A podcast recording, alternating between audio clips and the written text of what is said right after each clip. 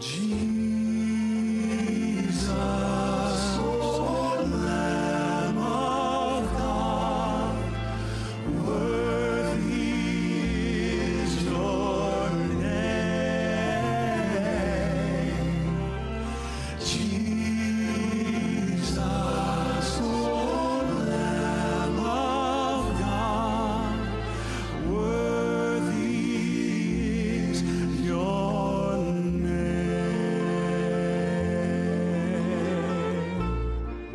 Revelation 12:11 And they overcame him by the blood of the lamb and by the word of their testimony and they did not love their lives to the death.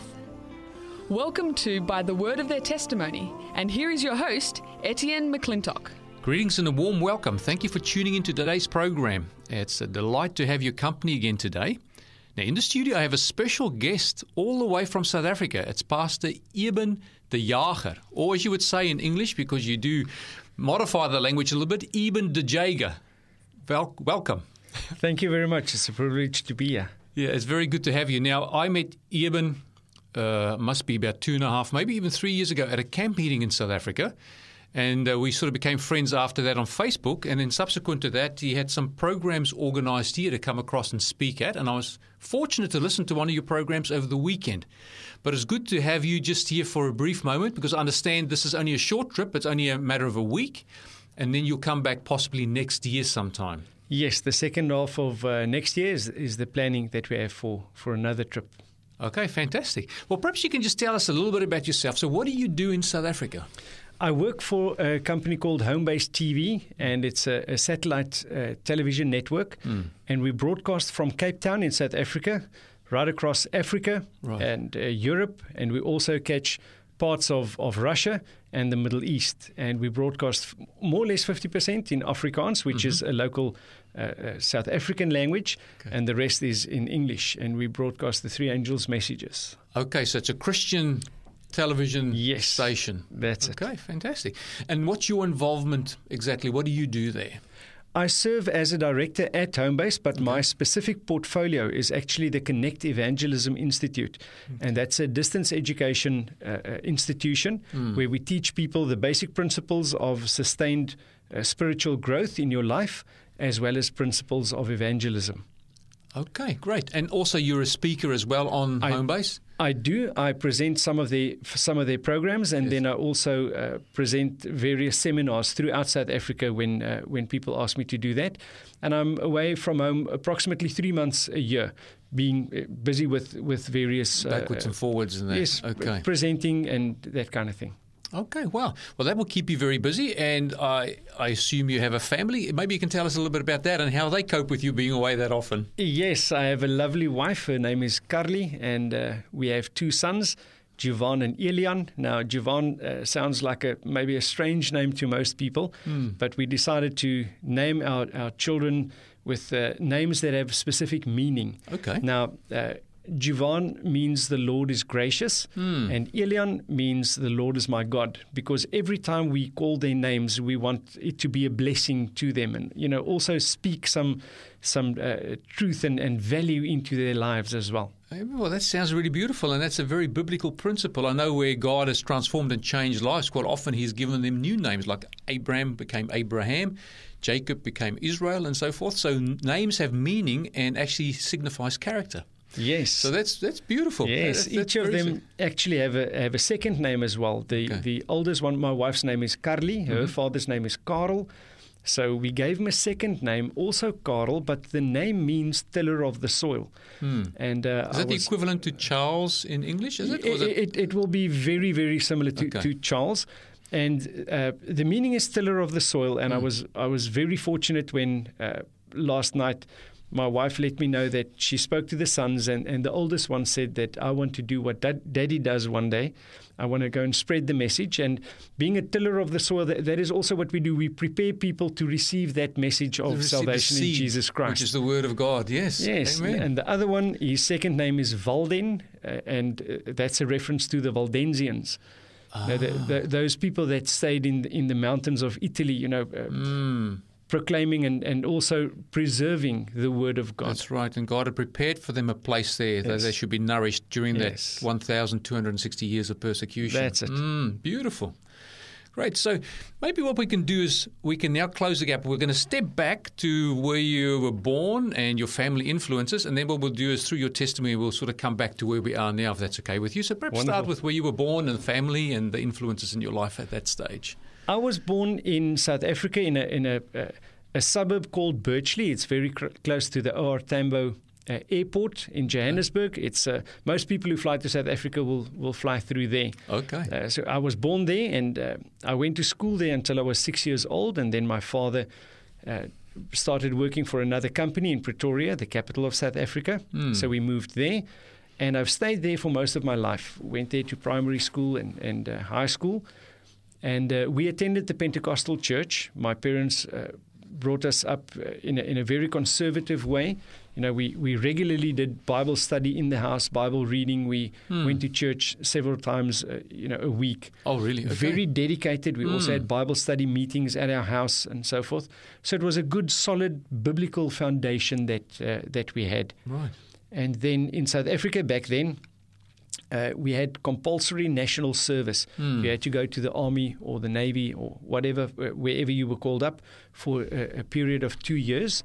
I was called up to the navy, and I then volunteered to go to the Marine Corps, uh, which meant they sent you to an, a, another training base. And uh, when I went there, I kind of lost my foundation.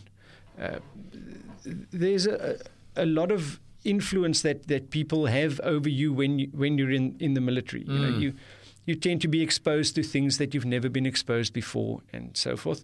So there, I started uh, doing things that, that simply weren't allowed in the house. You know, I started Okay. drinking and I actually started smoking at, at school already. Now, those Mm. are things that were absolute no nos in the the staunchly conservative house that we grew up in. Okay. So the army didn't have a, have a good uh, influence on me at all. Mm, mm. Um, and when I finished my national service, I then started uh, to study. And my father said, We can study whatever we, we wish to. And uh, to his great frustration, I told him that I want to study fashion design. okay. and he lost it completely because we're just way too conservative for you know one of the children to go into that line. yeah. And uh, but yeah, he, he allowed me. I mean, he, he said, you know, every child can go and study whatever they want to. Uh, the only thing was uh, you were not allowed to fail any subjects. He said, Mm. you know, if if you fail, you know, th- he will not sponsor the studies any further. So Right. you, you knew you had to be diligent in what you did. Uh, that was also not an ideal environment to be in. Mm. Uh, I studied at, at a fairly exclusive institution. They only take 20 students per year, and many more than that apply. So you already had to go t- through a quite stringent uh, application process. And uh, eventually, they selected myself and one other guy, and then 18 girls. So that was also a, a strange environment to be in. Mm. Uh, but I enjoyed the studies. I, I was more involved with the, or I, I liked the design and the drawing much more than, you know, things like needlework and, and that kind of thing. Yes.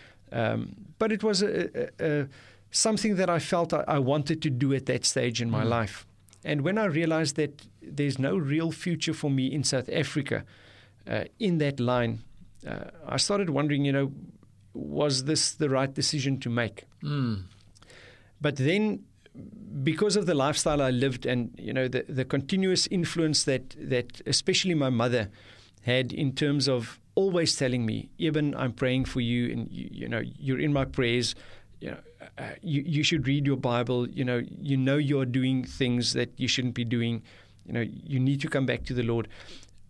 I often got irritated with it, but but it also started nagging me in my own mind. It's it's as yeah. if you know I, I realized you know I need to pay attention to these things. Mm. Also because of the foundation I had uh, at home. Uh, eventually, she got me to go on a camp, and uh, the Lord really touched my life there. And I decided to to then study theology. Now it's quite a great leap to go from that is a remarkable. leap. Yes, from fashion design to theology, but I then started to study that. Mm.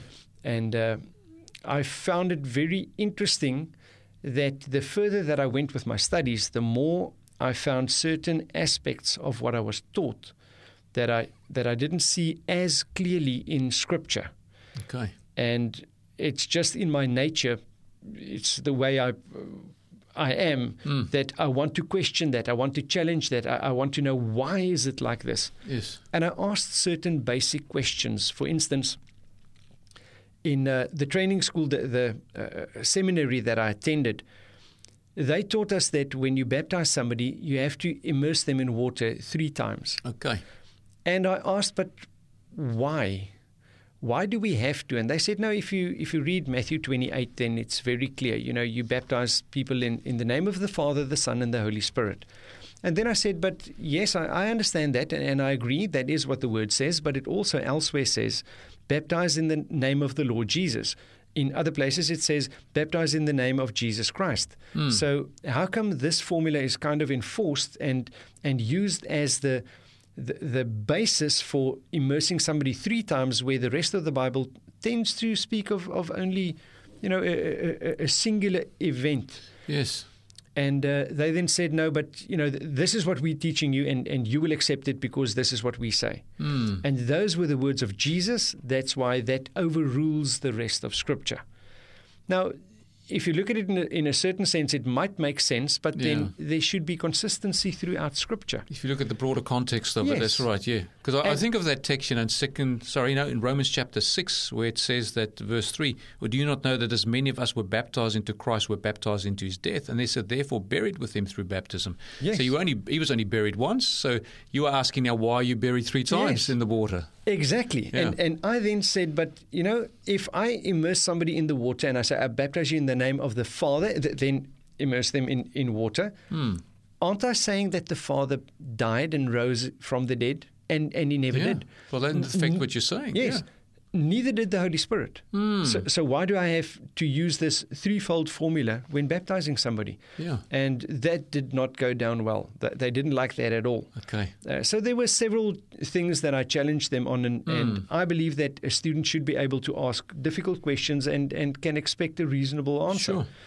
Uh, they saw me as very rebellious. Um, so eventually, when I finished my studies, I did not enter ministry.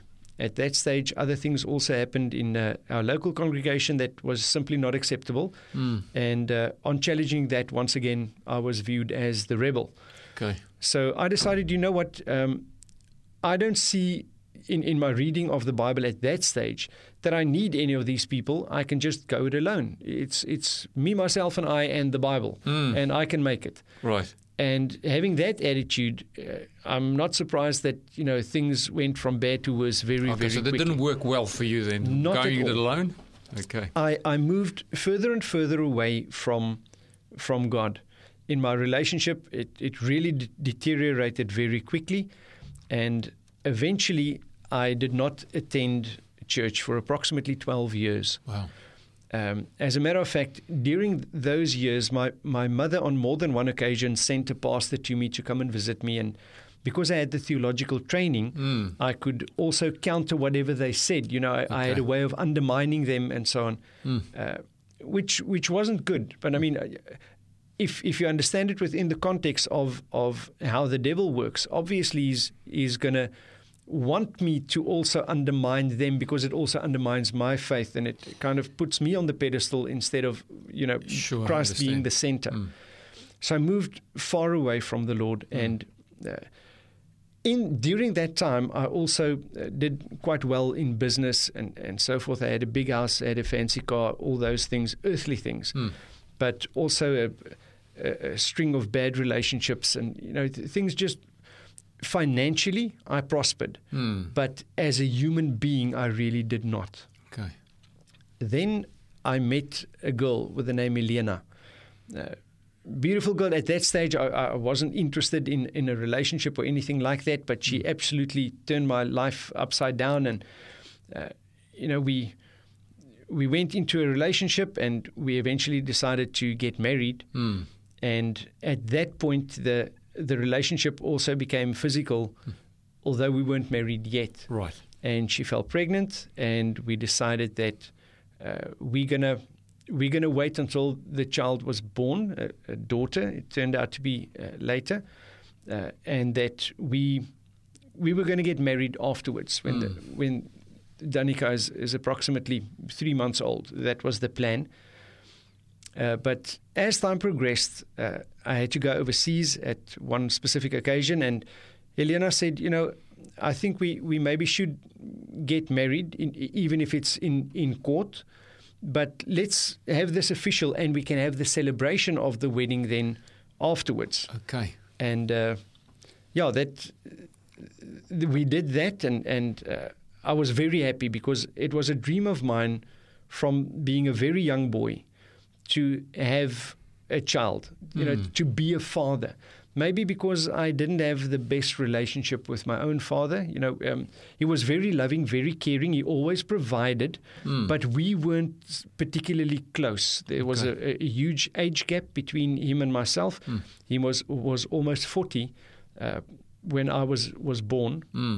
Mm. So the age gap was was quite big. You know, we, Right. we very seldom did things together, and it was something that I missed, and I always longed for that, and then wanting to provide that for for a child, and you know, having that close connection. Yes. Then it happened that uh, Elena had to go on, on maternity leave a month before Danica uh, was to be born. Now, what happened is that she went in that morning uh, to the offices where she worked and she greeted everybody and, and said, You know, I'm, I'm uh, going on maternity leave, but I'll see you in, in a short while. And she was only going to return uh, to work for a, a short while before we were to move to a farm Right. and uh, I was looking forward to it very much. And in preparation for going to the farm, I bought a Range Rover, but it's a, a, yellow that's shocking to the eye. In, in my language, in Okay. Afrikaans, we call it geel. Okay. It is really a- an in Is it your like face. canary yellow, is it? A canary yellow. It, Okay. And she hated the color of the Oh. vehicle. She loved the vehicle, but not the color. I understand. So she refused flat out to get into that vehicle. And uh, I convinced her to to take one trip with me in that vehicle and I told her, listen, let's just go and visit this friend of mine and and he's going to spray paint the vehicle, but to get the vehicle there is a couple of hours drive. So, you know, uh, do it just this once. I mean, how bad can one single trip, you know, in the vehicle be? Hmm. So we loaded most of what we had in, in the the vehicle in terms of you know the the uh, my dogs went with the, they just had puppies and we took them with and you know we, we were going to visit with uh, these friends of ours for, for a week or so and uh, we got into the vehicle drove through from jo- Johannesburg to Pretoria I offloaded one of the uh, of the puppies somebody bought a puppy off me and then when we drove from there we had a, a fantastic conversation in the car. Usually, when we drove somewhere, she would fall asleep within a matter of minutes. Okay. But this time, she was wide awake, and, and we had the most wonderful conversation. But as it goes with, with anybody uh, traveling a long distance, at some stage, you know, it, it falls silent in the car for, for a minute or so. And, and as we uh, went along the highway, there was a, an off ramp and I wanted to tell her something about people that, that lived close by, and you had to take that off ramp to get there. And when I wanted to share that with her, and I looked at her, uh, her head just hung forward. Um, she obviously just fell asleep, but she was very uncomfortable because she was pregnant. You know, so Yes. she didn't have a safety belt on. Mm. Uh, now the the next thing that happened was uh, it, it's strange to to try to or difficult to try to explain to you, but it's it's as if you wake up in the morning and and I'm somebody who, I don't wake up quick and easily. I'm like an old 386 computer. You Oh, know, I- okay. I, I take quite a while Time to, to boot up. up. okay. So I became aware of, of things around me, but something was wrong and I, and, and I couldn't understand what. And as I became more aware of what's happening around me, I realized that I'm not up straight, um, but I'm not, I'm not on my side either. And I couldn't figure out what was going on. And eventually I figured out, but I'm upside down Mm. and I was hurting like I cannot explain to you. I was sore all over my body, but I couldn't move my head. Mm. And I wanted to touch my head, but something was was on me, and I just tried to to push it off, but I couldn't. It it was heavy, and I tried to figure out what it was. And at that stage, I I started calling out because I, I remembered. Okay, I, the last I, I I know, I was in the car, and I started calling Elena, Mm. but there was no answer. Mm.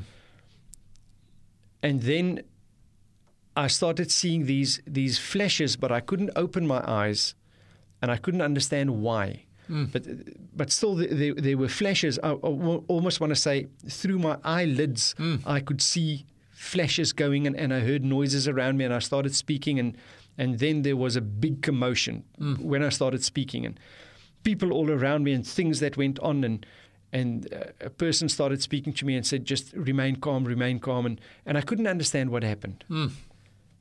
I then lost my consciousness again, and I woke up and I was in a hospital, uh, in a, an ambulance on the way to the hospital, and I asked, uh, you know, where's Elena? Mm. And the person just pushed me down and said, just be quiet, be quiet. And uh, the next thing I remember, I was in hospital, and friends of mine were standing next to me. I was in pain. I didn't know what what's going on, and I asked this uh, lady friend of mine, uh, where's Elena? Mm. And she didn't answer. She just shook her head.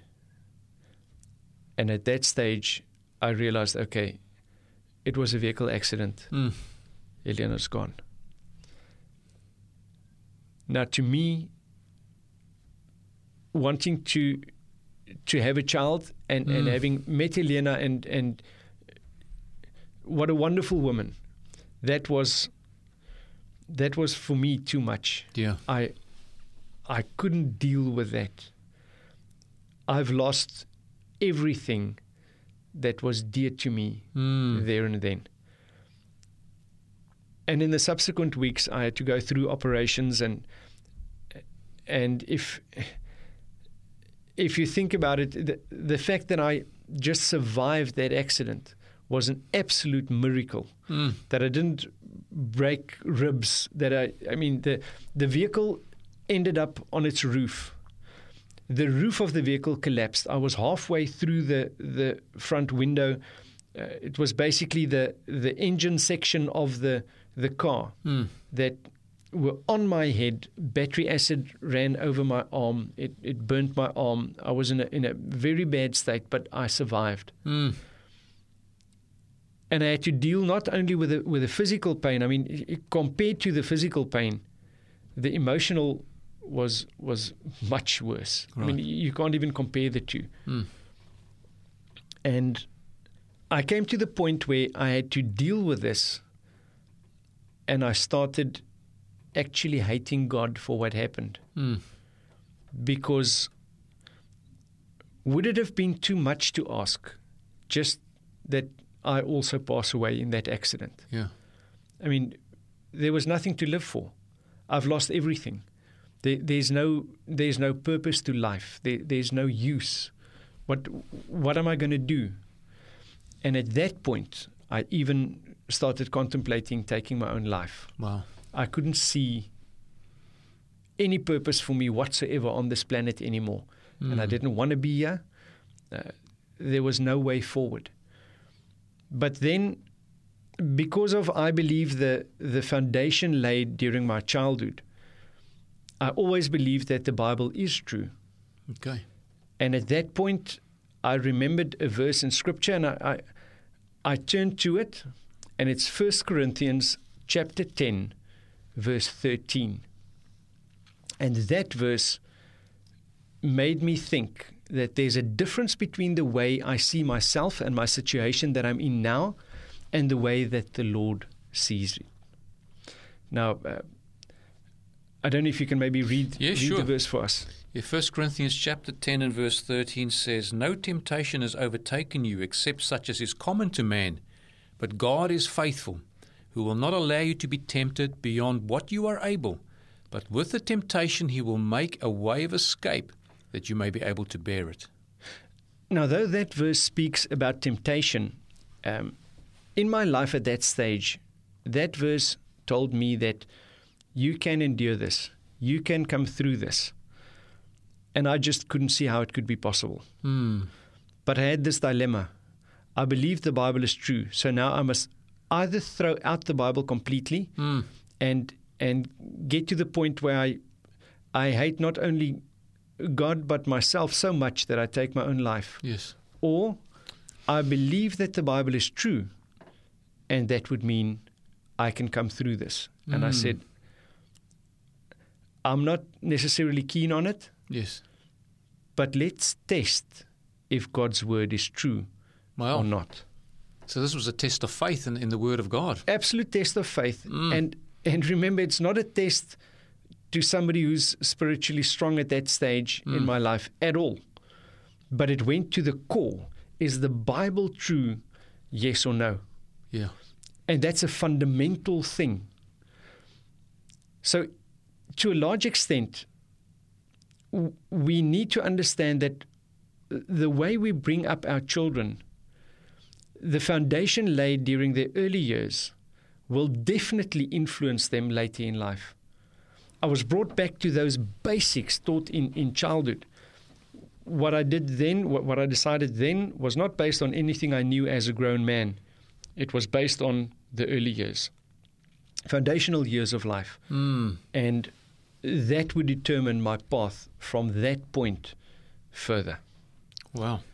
That is that is an amazing testimony so far, Eben. It reminds me of that text where it says, Train up a child in the way he should go, and when he is old, he will not depart from it. So your early upbringing had a big influence in you coping with this major, significant crisis in your life at that time because it was touch and go. For some reason, you were miraculously spared because I've seen the photos subsequent Yes.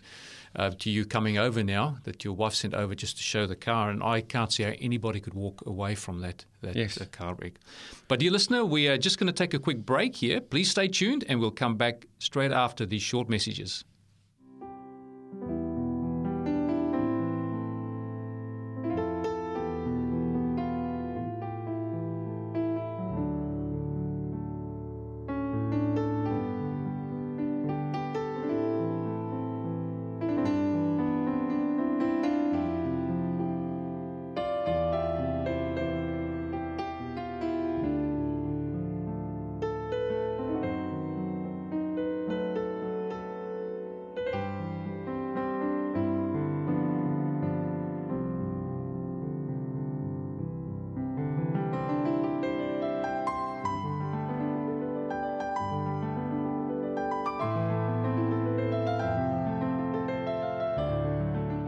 Heard a sample of the song Does Jesus Care, played by Henry Higgins. Visit 3abnaustralia.org.au to purchase his CD, Near to the Heart. Welcome back to By the Word of Their Testimony. We are in the studio today with Pastor Eben de Jager, or as you would say in English, Eben de Jager. And he's just been sharing his testimony. And just before the break, he spoke about that incredible car accident that he survived, but unfortunately his fiancee and also she was pregnant with this child, and Yes. probably not too long before she was uh, due to give birth, uh, was was killed in, in the car accident. And how everything that he'd hoped for in his life, because he was a very successful business person at that time, everything else that he felt was lacking in his life had now just disappeared in an instant. And how God was able to bring him through this by the promise in the scripture that he's able to bring him through and that he will find a way of escape. Because at this stage, you were saying you were con- contemplating taking your life. Yes. So perhaps you can pick up the story from there again, Eben. I was in a bad state physically then, but I started to, as I recovered physically, I started to recover spiritually to a certain extent as well. Mm. Uh, after the operation that I had, uh, they I fractured my my uh, heel, and uh, they had to put metal plate in and a lot of screws in it, and they said I will never walk normally again. Uh, after that, I went to visit the people that uh, I was on my way to when we had the accident. And while visiting with them, some people gave me a set of DVDs by a man with the name Walter Feith. Mm. And I mean, it's not as if I could do anything else but sit because I, I, I wasn't mobile and I wouldn't be mobile for, for approximately six months. Mm. And uh, so I had no other option but to sit and, and watch these DVDs. And I, I thought it was quite fascinating what he said. but I didn't agree with everything he said because I had this theological background, and, and what he said differed from what I've been taught. Hmm. Uh, although I've often challenged what I've been taught. Okay. So, in a sense, I was now challenged by what he said, and I reverted back to the principle that I always had. Whatever the lecturer says, I'll test it by the word, and, and if there's a difference, I reject whatever you know they say. I'll go according to the Bible. Hmm.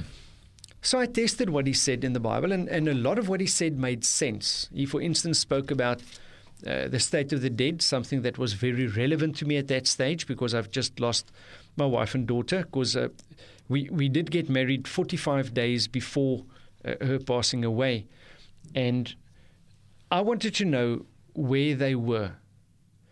And what he said is that it's not a question of where they were; they were merely asleep. Okay. And initially, on, on seeing that for the first time, I didn't like it because to me it was more convenient that they be in heaven.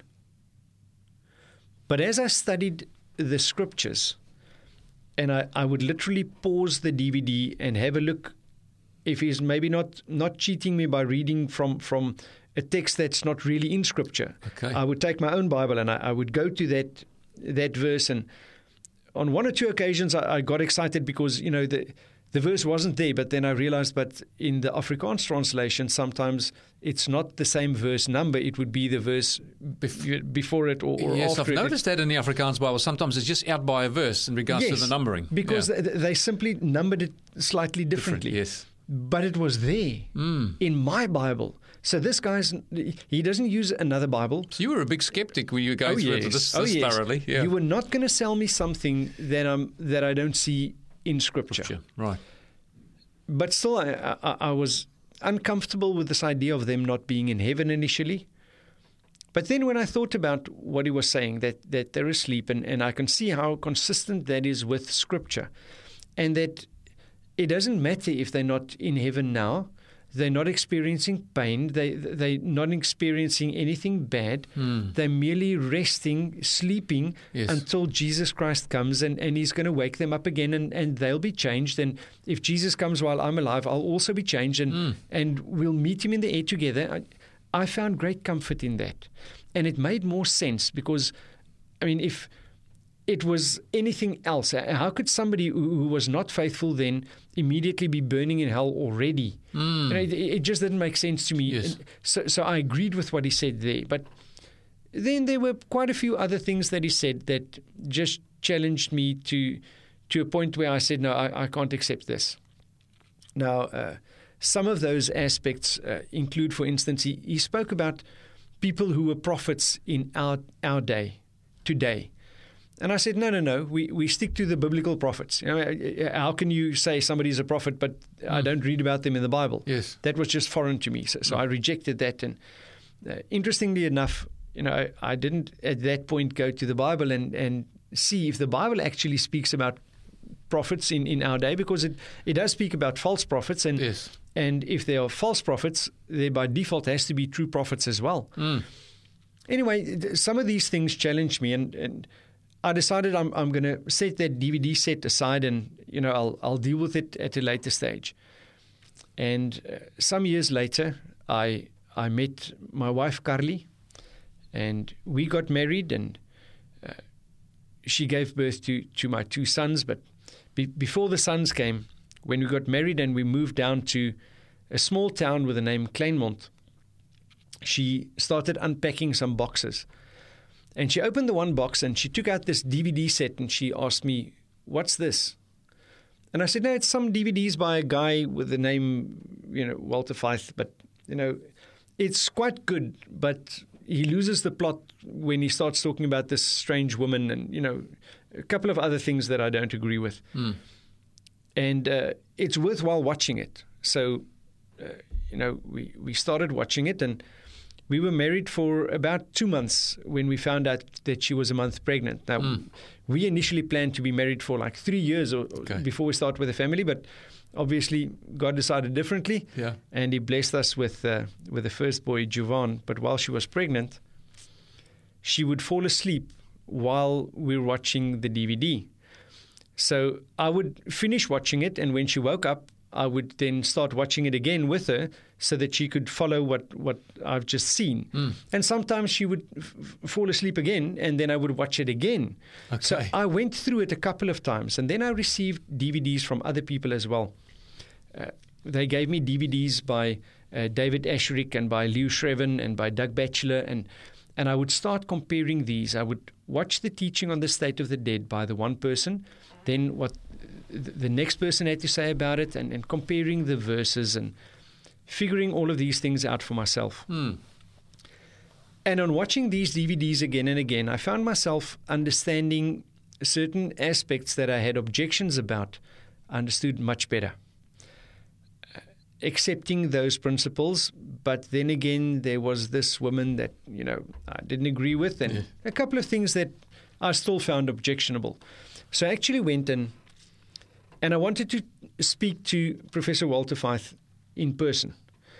Reason being, the other presenters weren't South African, you know, so, so it would be quite a mission to get hold of them. Hmm. But he's a local. Yes. He's from South Africa, so, you know, it should be possible to meet with him. And eventually I did a search on the internet, got his details, sent an email, and then I thought to myself, but no, I don't want an email answered because I have no proof that it was him answering it. Hmm. Maybe they they have somebody else answering the question, and, and I want him to to answer for what he teaches. Yes.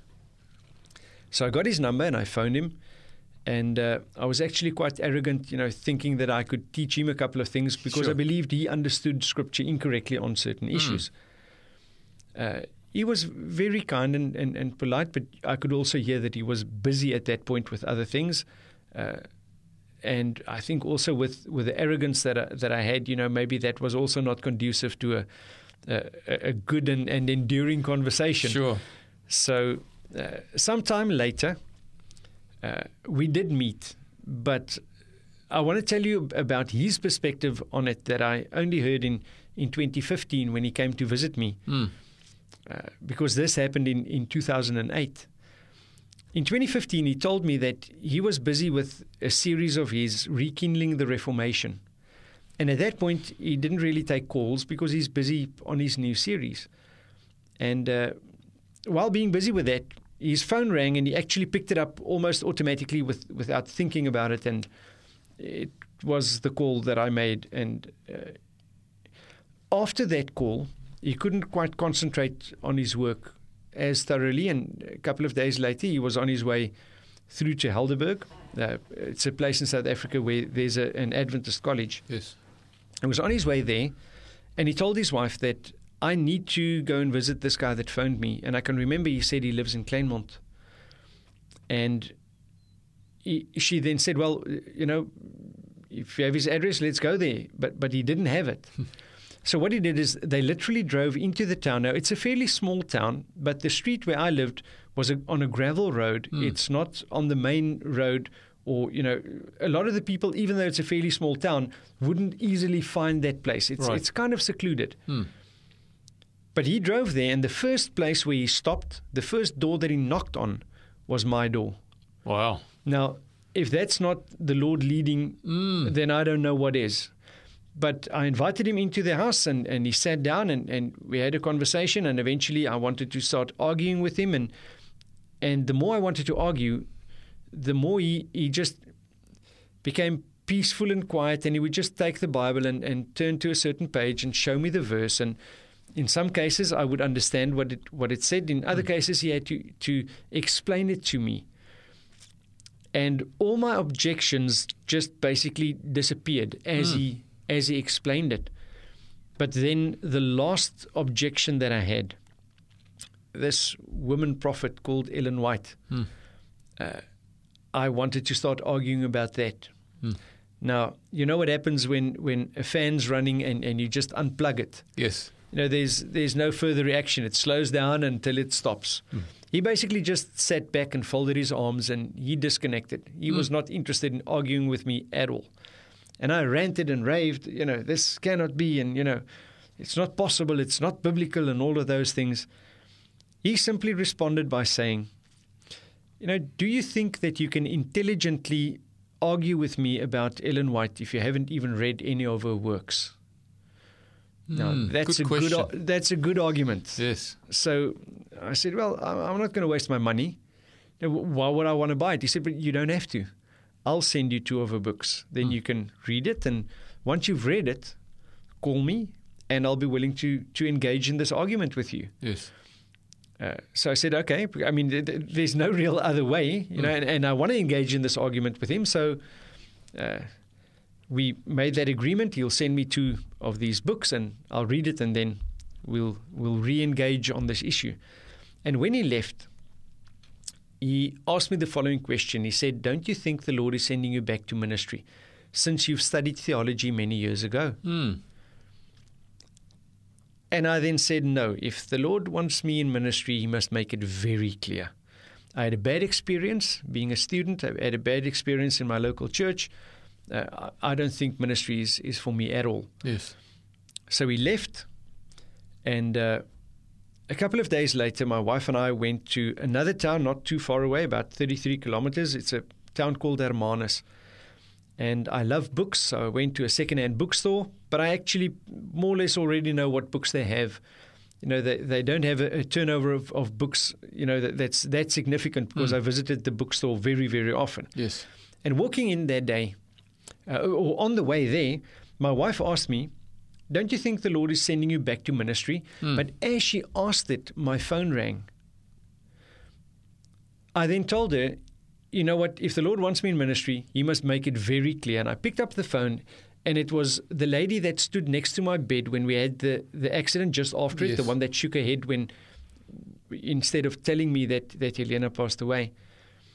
It was her. Her name is Melanie, and she said, uh, I asked her, Melanie, how are you doing? And she said, uh, I'm doing well. I just got this impression that the Lord's sending you back to ministry. Mm. I mean, she must have dialed my number before my wife asked the question. Yes. Because while my, my wife asked the question, the phone started ringing. And I mean, I don't know, you know, if, if anybody else sees it differently, but to me, that, that was like immediate response to, to my, you know, if the Lord wants me in ministry, he must show me clearly. Yes. But I still kicked against it. Mm. My wife just started laughing about it. Uh, she thought it was very funny. And uh, we drove to the second-hand bookstore, and I went in and I had a look at the shelf with the religious books on it, and immediately my eye caught a book, a thick black book.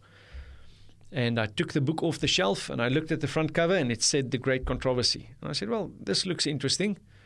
And I opened the book, and on the first page, it gave the name of the author, Ellen G. White. Wow. I'm telling you, shivers went down my spine. I mean, things were just happening at a pace that I was not comfortable with. I mean, Mhm. there's too many what some people may consider coincidental encounters for it to be coincidental. absolutely, Yes. definitely. So what happened is uh, that I then later on went on a course that uh, Walter Veith presented at a place called Sedaven. Uh, it's where uh, one of the conferences have their, their major camp meeting. Right. Uh, like you, I believe you call it in, in Australia, you call it big camp. Big camp. That's right. They- yeah. It's like a big congress for those who are not familiar with the Adventist terms. Yeah, Yes. like, a, like a congress, a weekend congress or a week congress. Yes. So uh, I went there and attended, and at one uh, lunchtime, I was seated a- across from a person, and we had a good conversation. And he asked me, "So, uh, you know, are you interested in ministry?" You know, I said, "You know, things have been happening, and it seems like you know it might be a possibility." And uh, he said, "Well, uh, since you live in the Cape, here's the number of a person that you can call. The person's surname is Mbasa. He's the president of that conference. Uh, call him and, and see what happens." So I took the number and or the card and I turned it over, and it turns out the person seated across from me was the president of the Transvaal conference, Mm. And he said, "You know, if you don't come right there, phone me." So I went down to the Cape, uh, phoned uh, Pastor Mbasa, but I never received any answer on my calls. I never received any return of of uh, you know when I left a message. Yes.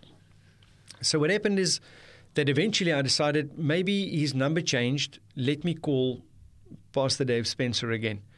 Called him and he said, uh, "So, so nobody called back. You know, come and see me then." So I flew up, went and saw him, and uh, we had a very good conversation there. Some other people were present, and afterwards, I flew home, and my wife asked me, "So, how was the meeting?" I said, "No, it's it's fine." A couple of days later, I received a call from him again, and he said, "Well, uh, you know, we decided to appoint you as a pastor, Wow. and you'll be starting on the first of November." Mm.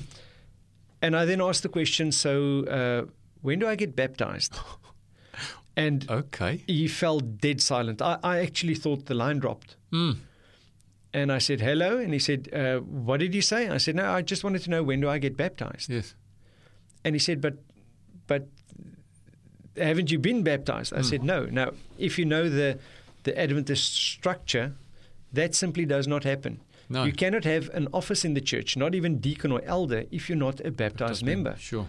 And all the checks and balances fell through. I mean, that went through so many committees, Mm. and all of them approved. And uh, nobody can explain it to me even today. Wow. But I believe that it was the leading of the Holy Spirit Mm. because I also said to the Lord that, you know, I'm not going to fight my way back into ministry. It, it, it seems clear that you want me there, but I'm not, not going to kick open doors and force it. Yes. If you want me there, open the doors.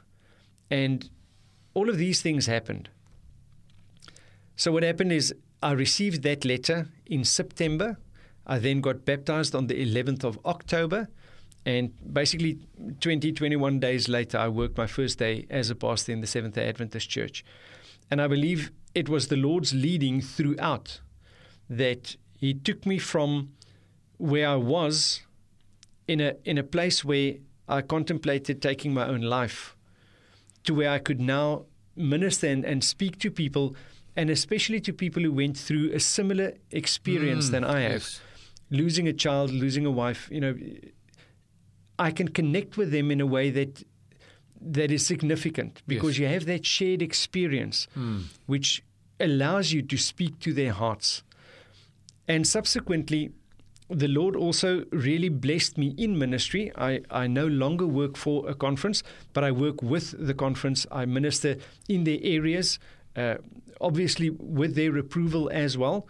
And uh, I absolutely love what I do, and I have a specific passion to minister to Pentecostal people because I come from that background. Yeah, that makes sense. And I belie- believe that I've been equipped during my life to specifically be able to talk to them in a way that that is significant because I also share an experience with them in terms of, for instance, speaking in tongues. okay.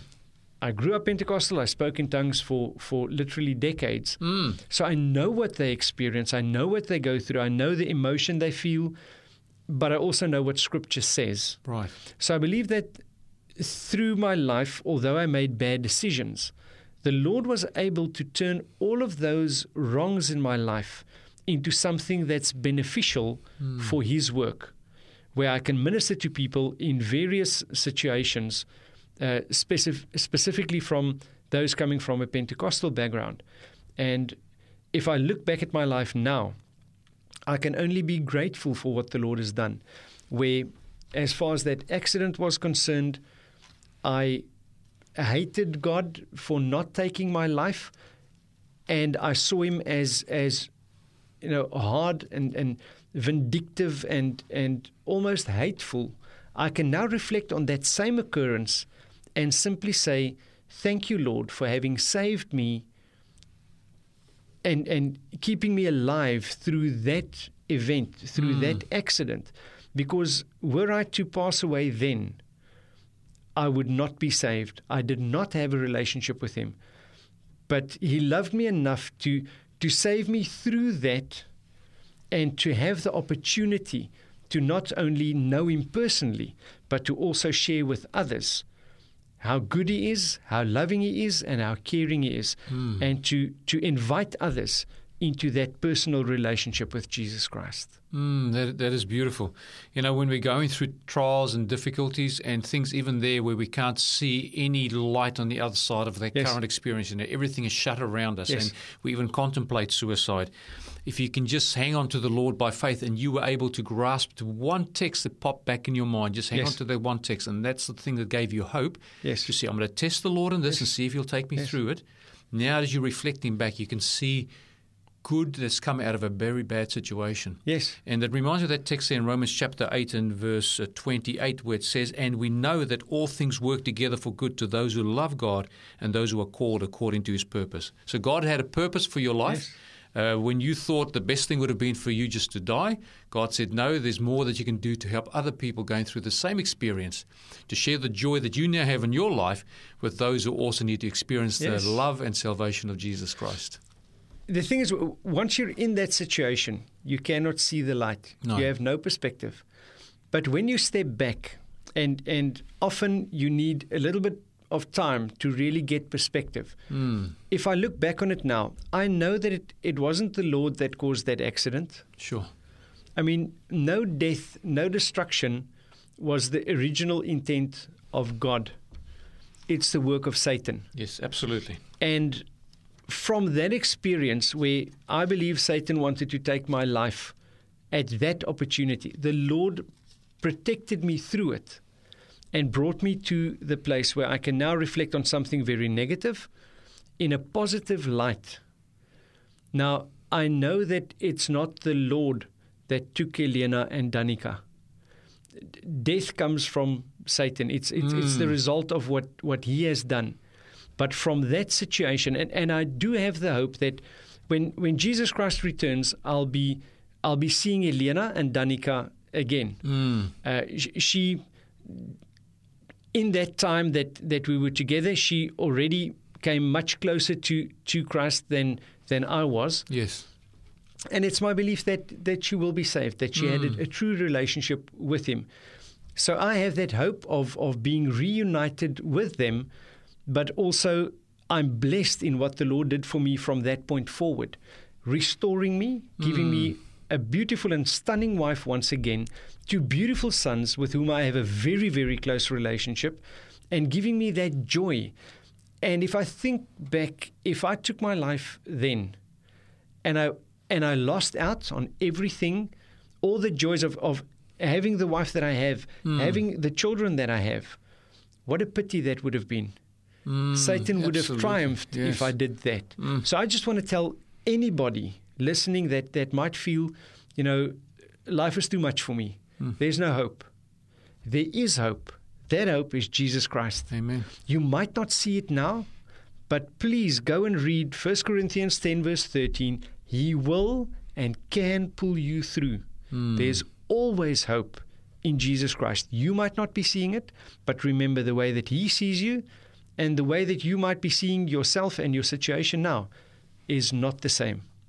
He tells you, He promises you, there's hope. Mm, amen. That's beautiful. You know, God sees the end from the beginning. So what you could see at that time was nothing beyond those portals Yes. that were surrounding you. But Yes. God could see the joy that He could restore in your life, and He's done a Yes. wonderful thing because I can see the joy in your Yeah. in your eyes just when you when you're talking about it. But you know, the text that came to mind while He was speaking as well is Jesus' words out of John chapter ten and verse ten, where it says, "The thief does not come except to steal, to kill, and to destroy." And then Jesus says, "I have come that they may have life, and that they may have it more abundantly." Yes. So we are grateful for what God has done in your life and for your testimony as well. What we want to do now is just take a quick break to share our contact details in case people want to know a little bit more, or if they want to find out about Home Based TV or even this Connect T evangelism program Yeah. that's available anywhere around the world that they can um, go on to and, and, and sign up to it online. Yes. Uh, we can uh, they, we can then give those details to them. So, dear listener, don't go away. Just take uh, a note of these contact details, and we'll be right back after this break. Thank you for joining us on By the Word of Their Testimony.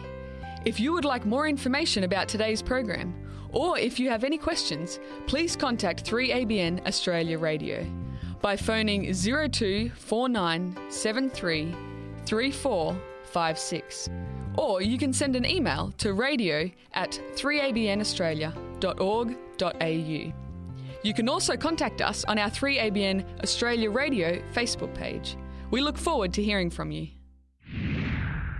Dear listener, welcome back to By the Word of Their Testimony. My guest in the studio today is Pastor Eben De Jager, and he's just been sharing his wonderful testimony, but he also runs an evangelism school online. So, Eben, maybe you can just tell us a little bit more about that, and if people want to find out more information, where they can go, where can they find it on the web? Yes, it's called the Connect Evangelism Institute, and they can find it on www.connect, but there's a dash between the C and the T. That's important to add it in. Okay. So it's www.connect-t.org.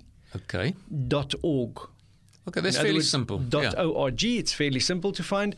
And what we do is we teach people the basic principles of sustained spiritual growth.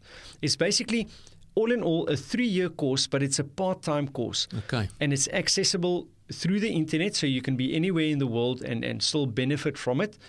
In the first year, we focus on on laying that solid foundation from which you can start to grow spiritually. We teach things like uh, the, the elements involved in in your willpower, how to strengthen your willpower, because willpower is vitally important to, to live a Christian life. Hmm. We teach principles on Bible study, in other words, how to give yourself spiritual nourishment and not just be dependent on pastors and, and evangelists and Bible workers to, to teach you what the Bible actually says.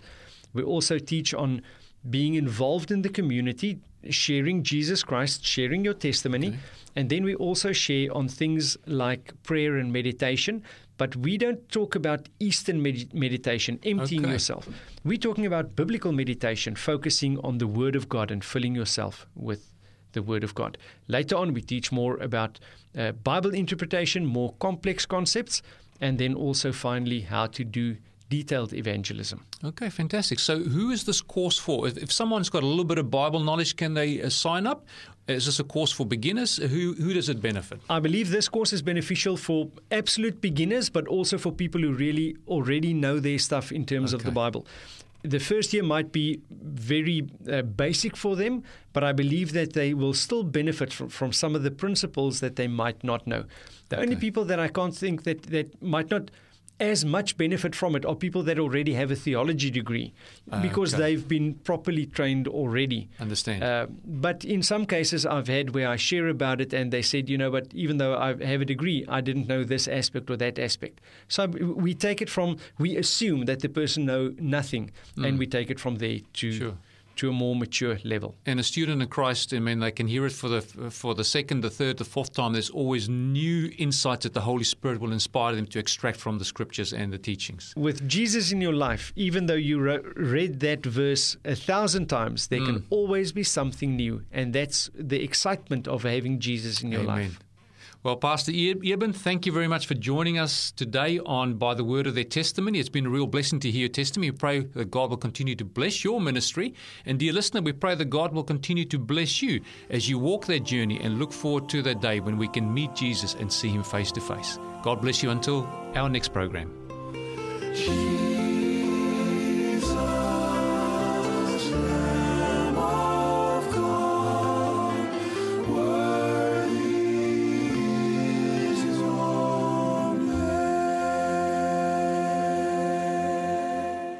You've been listening to a production of 3ABN Australia Radio.